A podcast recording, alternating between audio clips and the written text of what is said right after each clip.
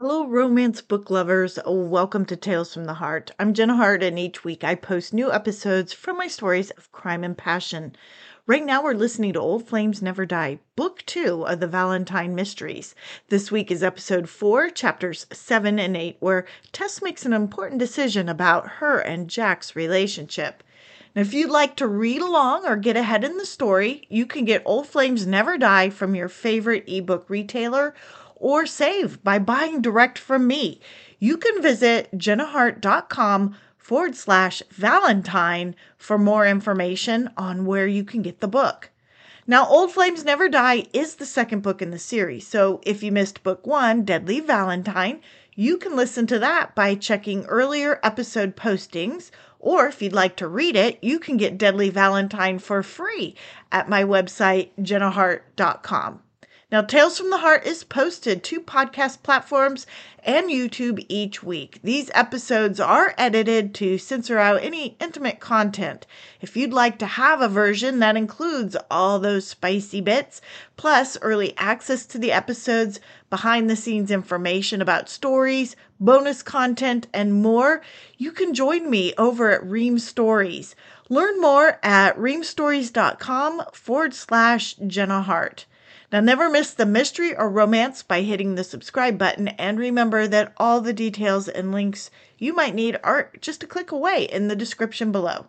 Now, snuggle up, get comfy, and enjoy the show.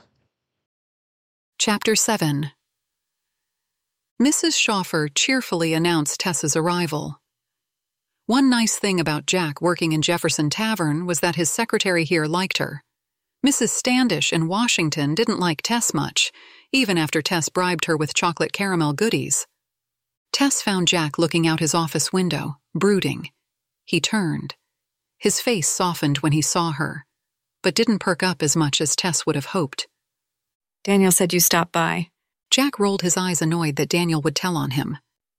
Did he get beat up a lot as a kid? That's what always happened to tattlers when I was in school. I don't know. I didn't know Daniel then. She studied him. She had seen him mad before, but there was something different this time. It was unsettling. It's not like you to go off like that. What's going on? Haven't you seen the paper? He nodded toward the folded up newspaper on his desk. Yes. He waited for her to say more. I don't believe that's what this is about. What do you care about gossip? His face darkened.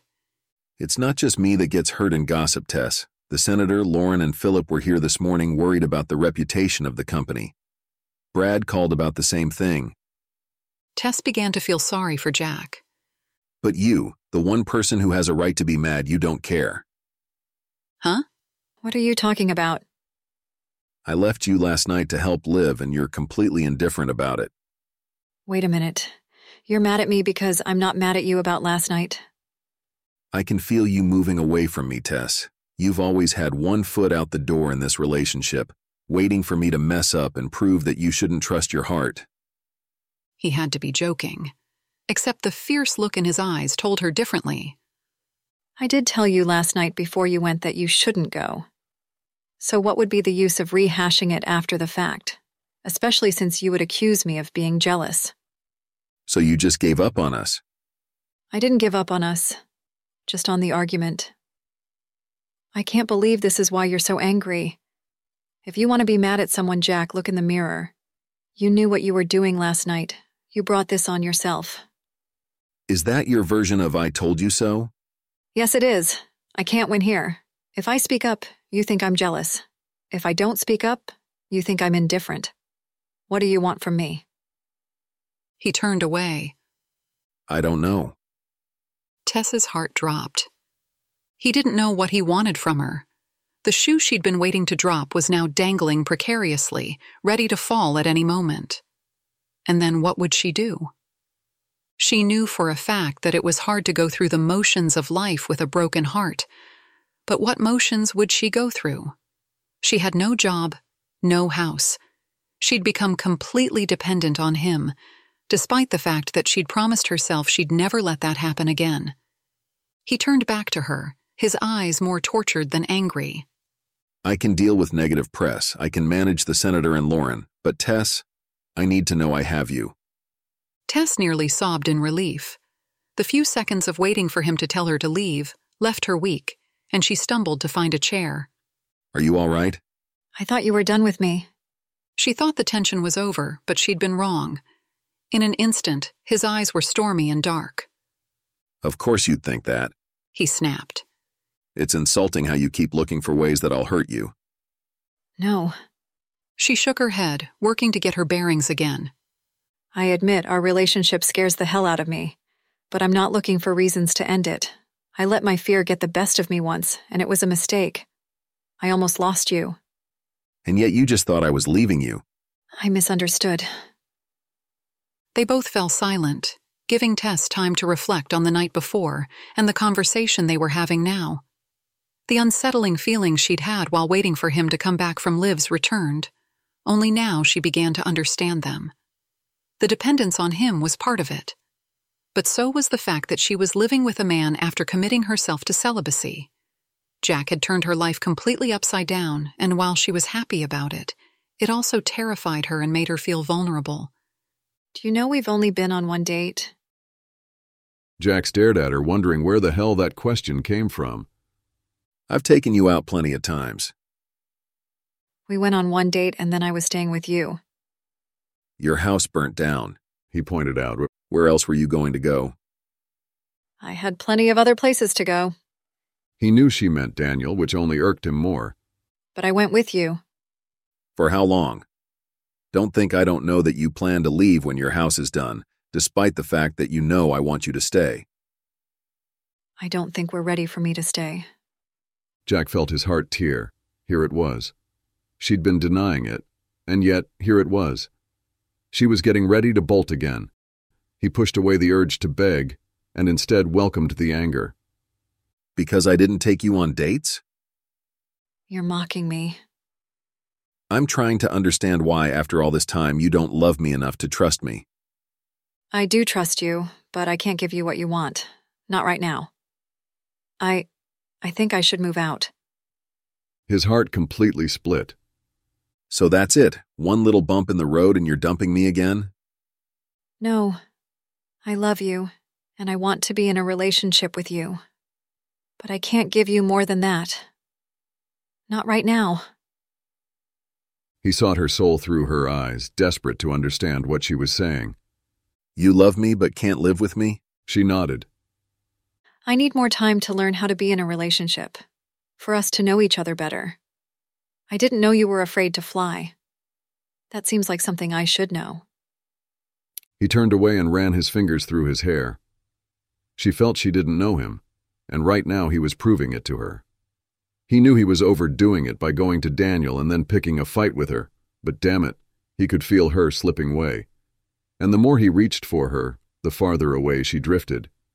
His only recourse now was to show her that she did know him. My favorite color is green. Not that light green, but dark green.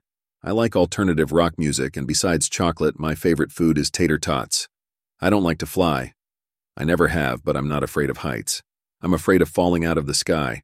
I knew I was in love with you within the first five minutes of meeting you, and He took a deep breath. I want to spend the rest of my life with you. At first, her expression reminded him of the first time he told her he loved her horror. But then she smiled. I don't know your favorite color, He added, but you love old R&B music and have a French underwear fetish, which I totally support and appreciate. You have legitimate fear of love, which I'm doing everything I can to alleviate. The fear, not the love. And you love me, I know you do. Tess nodded. My favorite color is whatever your eyes are. It wasn't what he wanted to hear, and yet he could feel the panic start to dissipate. And I love you more than I ever thought was possible. Then stay. Last night, when you said I was indifferent, He nodded, wishing they didn't have to revisit that part of the conversation. I was unsettled, but I didn't know why. But now I do. I'm not ready to live with you. We've taken the fast track in this relationship, and it's too fast for me. He tried to understand what she was saying, but couldn't. To him, it was so clear that they were meant to be together. If she just stopped for a second and allow her heart to guide her, she'd know it too. My fear of love is like your fear of flying. It's not rational, but it's there. And jumping into living together and committing to a life together won't cure that fear any more than you going skydiving will cure your fear of flying. Jack didn't like that her analogy made sense. She was resistant, but all his pulling wasn't helping. And the other issue is that I've let myself become totally dependent on you. And that's bad? It unsettles me and makes me feel vulnerable. That won't go away either until I do something about it. Then get a job. He hadn't meant it to sound so terse, but if her work was the only thing keeping her from loving him, then he wanted her to fix it. I'm sorry, I'm frustrated. I can't lose you. I don't want to lose you either. I'm not ending things. I just want to slow them down. You are more sure of yourself and your feelings, more impulsive. I'm not. He could see the conviction in her eyes, and he had to trust that by moving out, she would find her way back to him. Where will you go? A hotel. It's completely neutral with no distractions. He nodded and hoped he didn't show the relief at her not choosing to stay with Daniel's parents, Helen and Tom. That would have been the obvious choice, as they were like parents to her. But Helen had never warmed to Jack. He wasn't sure if it was because he'd ended any chance for Daniel to be with Tess, or if it was because he was Helen's illegitimate stepbrother. And what about us? I want what we'd have if my house hadn't burnt down. You come see me, I go see you. To date? It could be fun. It would be more fun if you were at my place, and it would allow us to get to know each other faster. I know this is hard for you and you think I'm using it as an excuse, but I'm not, Jack. She stood and went to him. She rested her palms on his chest. I promise. I want all that you've promised me. All that you want for our future. But I can't give you that until I get my life in order and ease my way into it. Tell me you understand. I understand. He slid his arms around her, wanting to hold her as he agreed to let her go. I don't like it, but I understand it. He dipped his head and captured her lips in a hard, desperate kiss. He wondered if she could feel his frustration, his fear. I'm not sure I can let you go. It's not goodbye. When can I see you? I'm free for dinner tonight. He nodded. He wanted so much more than a dinner date. As he looked into her whiskey colored eyes, he could see she wanted to give him more. He held on to that. Tess sat at the table in her room at the Jefferson Inn looking out the window, but not seeing the busy, historic downtown mall. She was discouraged. She was supposed to be filling out a questionnaire to help her identify the perfect career, but she wasn't able to answer the questions. What did you want to be as a child? Free of my parents. What is your passion now? Chocolate, couture underwear, and Jack. How is this program supposed to help her find a job based on that? She might be able to find better answers, but her mind couldn't let go of the image of Jack as she left his office. He said he understood, but she could see she hurt him. She knew deep down moving out was the right decision. She needed to get her life together before she could give him more. But every minute since leaving his office, packing her things at his house, and closing the door of her hotel room, it felt wrong. She wished she could think of an alternative, but her mind was blank.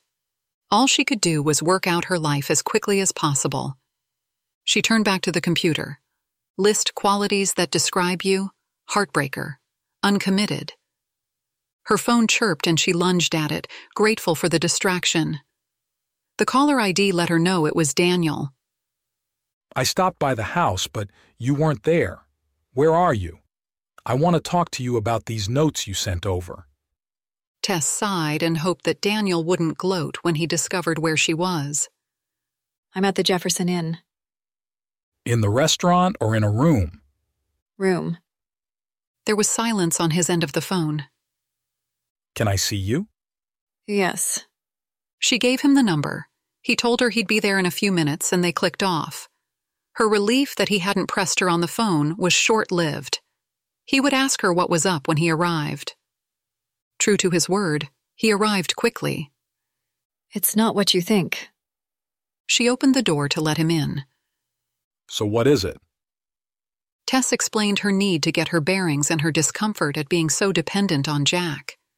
Daniel's expression was as confused as Jack had been. Jack's okay with this? He doesn't like it, but says he understands. Or at least he'll give me the time I need. But I hate that it hurt him, especially today. He's had a rough day. He could have easily avoided it. Daniel rolled his eyes. He knows that. Daniel studied her for a moment. Well, as long as you're all right. She nodded. I'm fine. What did you want to go over with me? He took a seat at the table while Tess pushed her laptop aside. I called Charles's brother in New York. He's head of the family company now. I asked him if he was investing in horses with Charles, and he said no. He also said that Charles was on an allowance, a really good allowance, but not quite enough to cover the horses he wanted to buy. So it had to be a business venture, like the trainer thought. Right, except we don't know what venture. The brother made it sound like he and Charles weren't close. He said Charles was always odd on his own. The only thing he'd ever shown any real emotion for was horses. Everyone else says that too. Tess verified. And according to your notes about Wilson, that deal hasn't produced any money yet. Tess shook her head. He hoped to have the first homes for sale next spring. I want to do a little more research on the project, though. Why? Did Wilson say something else? No, but business partnerships, particularly when construction is involved, can have all sorts of problems.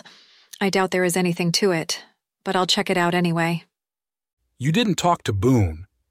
He wasn't there. I'll try to catch him again another time. Daniel's phone rang. I've got to go. He said after taking the call. Do you need anything? No, the goal is to have some quiet time to get my head straight. So I guess dinner is out of the question. I'm having dinner with Jack. He sighed. Right. Well, call if you need anything. I will, thank you. Chapter 8 Jack adjusted his tie and checked his mood as he stood outside of Tess's hotel room door. It had been a bad day all around. Getting home and seeing her side of the closet empty didn't make it any better. He had to pull it together. He didn't like that she moved out, but he knew he had to be supportive to have any chance of a future with her. So he'd do things her way, starting with an official date. Hey, you, he said when she opened the door. He tried for casual to hide the wave of need that nearly had him grabbing her. He presented her with the vase full of flowers he picked up on the way over. I couldn't get tulips. I hope roses will do. Jack, they're gorgeous. And this. He held out a blue box of specialty chocolates. Chocolate and flowers. It's a little early for Valentine's Day. Jack grinned. Every day is Valentine's Day with me. She smiled. Oh, yeah. I forgot. She took the vase and chocolate. One more thing. He wrapped his arm around her waist. He'd promised himself he'd be hands off, but it turned out he had no willpower where she was concerned. He dipped his head and kissed her. Bittersweet. He gave her a boyish grin, pleased that kissing wasn't off limits. I had a piece of the chocolate on the way here. You've got 70% cocoa in there. He pointed to her box. Yum. She gave him another kiss. You didn't have to get all this. Sure, I did. We're dating. That's what people do on dates. She set the flowers and chocolate on the table and retrieved her sweater. Where are you taking me? Since we're on the mall, I thought we'd go to Marco's. Italian sounds good. He took her hand as they walked. Jack still didn't like that she wouldn't be coming home with him, but he had to admit there was something nice about walking hand in hand on a date. Isn't it warm out for a tie? She asked as the waiter led them to a seat outside. I'm out to impress. He helped her to her seat, kissing her temple before moving to sit in his own seat. Jack? Hmm? Does this feel awkward? What do you mean? He glanced up from the menu to look at her. This new situation. There is a formality about it with the flowers, chocolate, and tie that makes it feel like I may have put some distance between us. Jack scooted his chair closer to her and put his arm around her. How's this for closer? She laughed. You know what I mean. Yes, I know what you mean. He indulged himself by playing with a tangle of her hair. And no, I don't think it's awkward. I don't intend to act differently. Well, that's not true. I'm going to try to be a gentleman when I bring you home. Other than that, I think we can act the same. Good. I want us to be the same. They ordered drinks and Jack told her about his pisser of a day, leaving out the worst part, when she left him. He could see she felt bad about how her leaving made him feel. Not bad enough to change her mind, but at least she understood. What did you get done today? I took an online quiz to find out what career path I should follow. Jack nearly laughed. Computers could do a lot of things, but identifying one's life's purpose wasn't one of them. And what did the computer tell you? Detective or designer. Really? Intrigued, he sat back, resting his arms on the table. Detective, like Eve Dallas, can I be Roarke? He said, referring to her favorite mystery series. No, you have to be Jack, and I don't want to be a detective. You'd be good at it. You have an eye for details. If I was a detective, I'd end up working with Daniel. That was a horrifying thought. You could go private. No, it just doesn't call to me. How does a designer fit? She shrugged.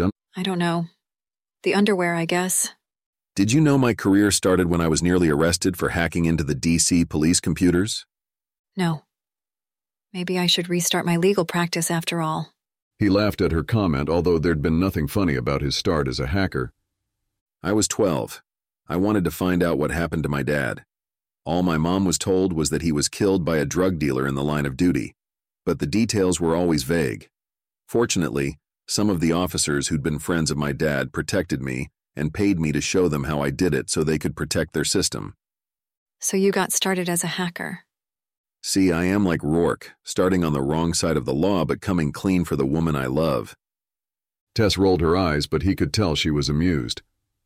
I love the puzzle computers can solve, he explained. I made a fortune before I even went to college, and I still love testing the limits of what computers can do. Funny, you don't look like a geek. It's my disguise. The point I'm making is that you need to find something you love. And if law isn't it, then you need to find something else.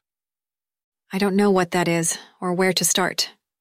He hated how lost she looked, especially since part of her reasoning for leaving him was because she was dependent on him.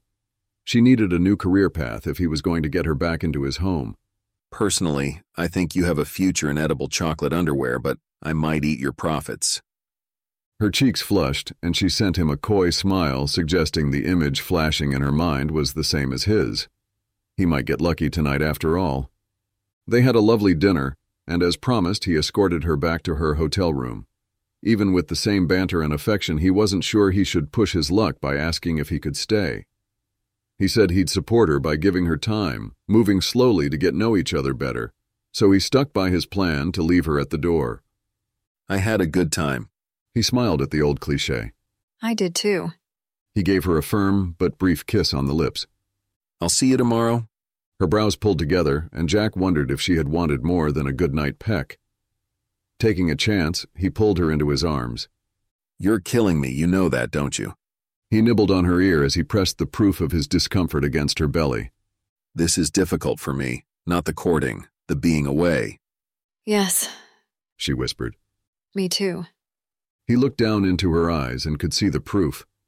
He nearly asked why she was continuing if it was making her miserable too, but he checked himself.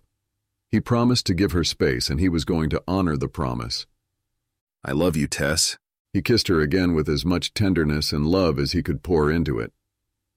I'll see you tomorrow. She nodded. Tomorrow. Tess sat in the chair at the tiny table in her hotel room and tried to remind herself why she'd suggested this separation. She didn't want it really, but she knew she needed it to get her life straight.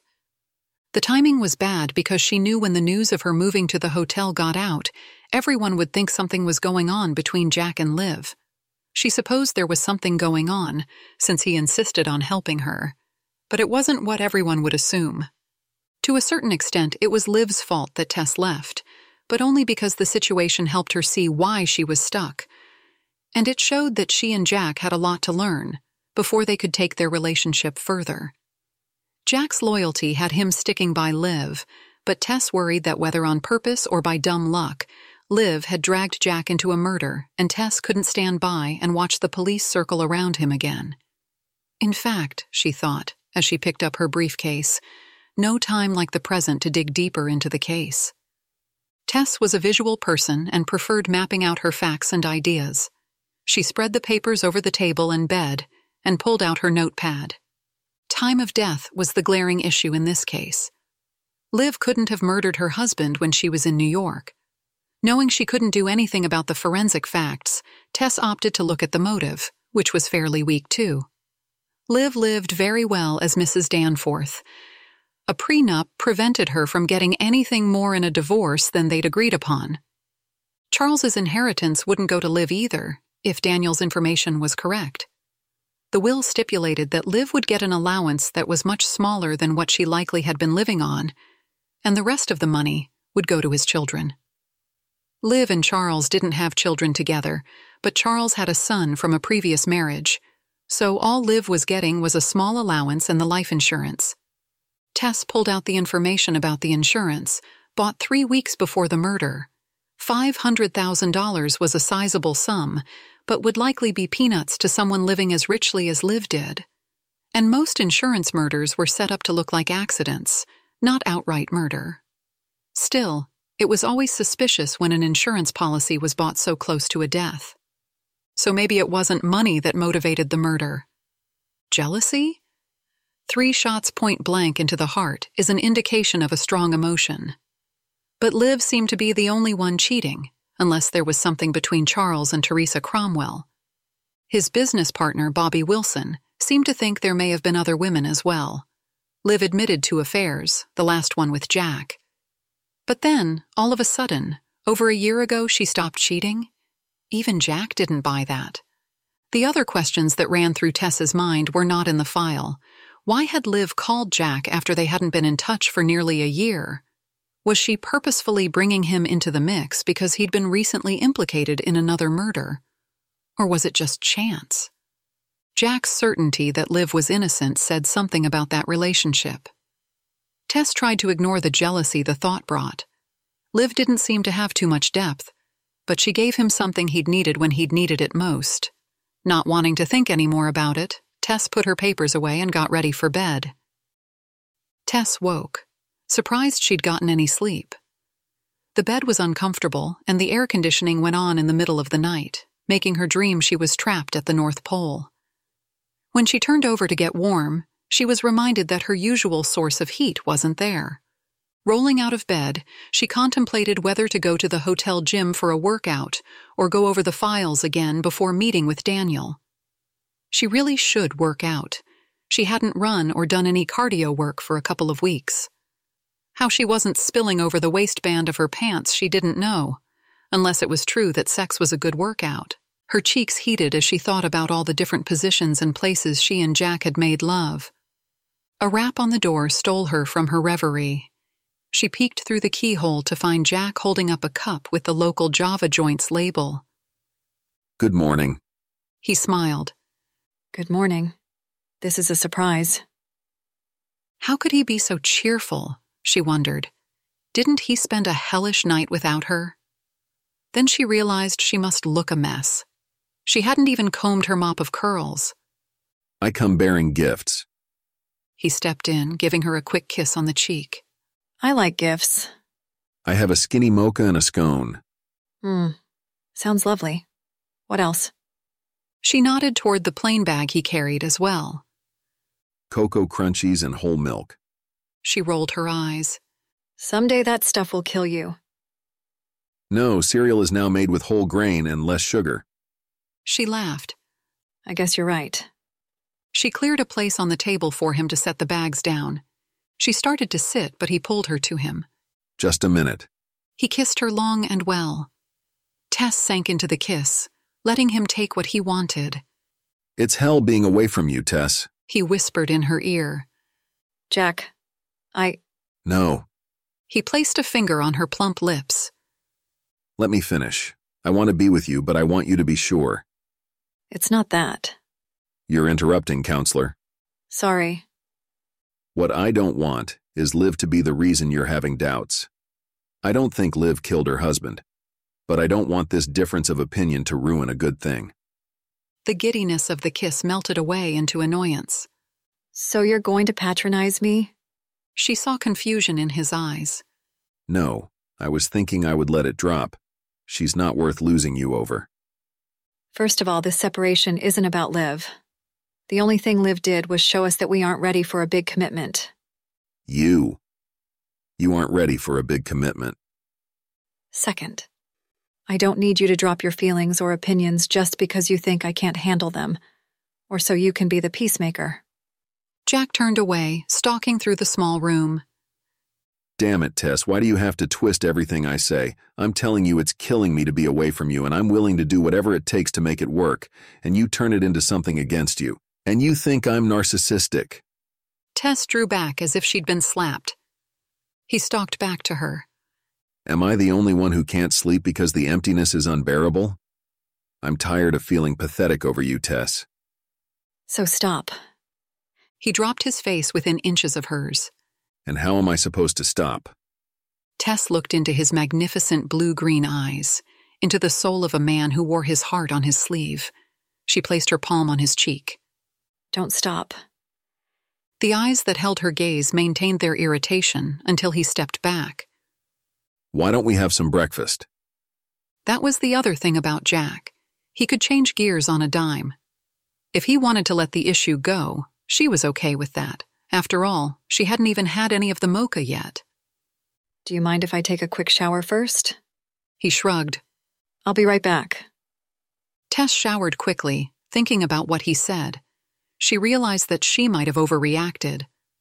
Throughout their entire relationship, Jack had done the heavy lifting, always making the first move. She could at least meet him halfway and trust he'd be there. She entered the room wrapped in a towel. He looked up, and his eyes narrowed. Still mad? She sorted through her suitcase to find something to wear. No, She glanced at him over her shoulder. You look mad. I'm trying to do the right thing, but you're standing there wet and naked. She looked down at her towel. Right, I'll be right back. She grabbed her clothes and went back into the bathroom. When she returned, Jack had set the table and even put the flowers he'd brought her the night before in the center as decor. This looks lovely. She sat. He took the chair across from her. The annoyance and frustration remained in his handsome features. I. Tess was interrupted by Jack's cell phone ringing. Sorry. He glanced at the caller ID and poked the answer button. What? will get her out. Tess could only assume Lauren Worthington was causing problems again. Call security. I'll be right there. He hung up the phone and stood. I'm sorry, I have to run. Lauren, Yes. Tess nodded. I understand. He leaned down and gave her a quick kiss, then looked at her for a moment. She gave him a meek smile. He smiled back, but it didn't reach his eyes or his dimple. The door closed with a thud that echoed in her heart.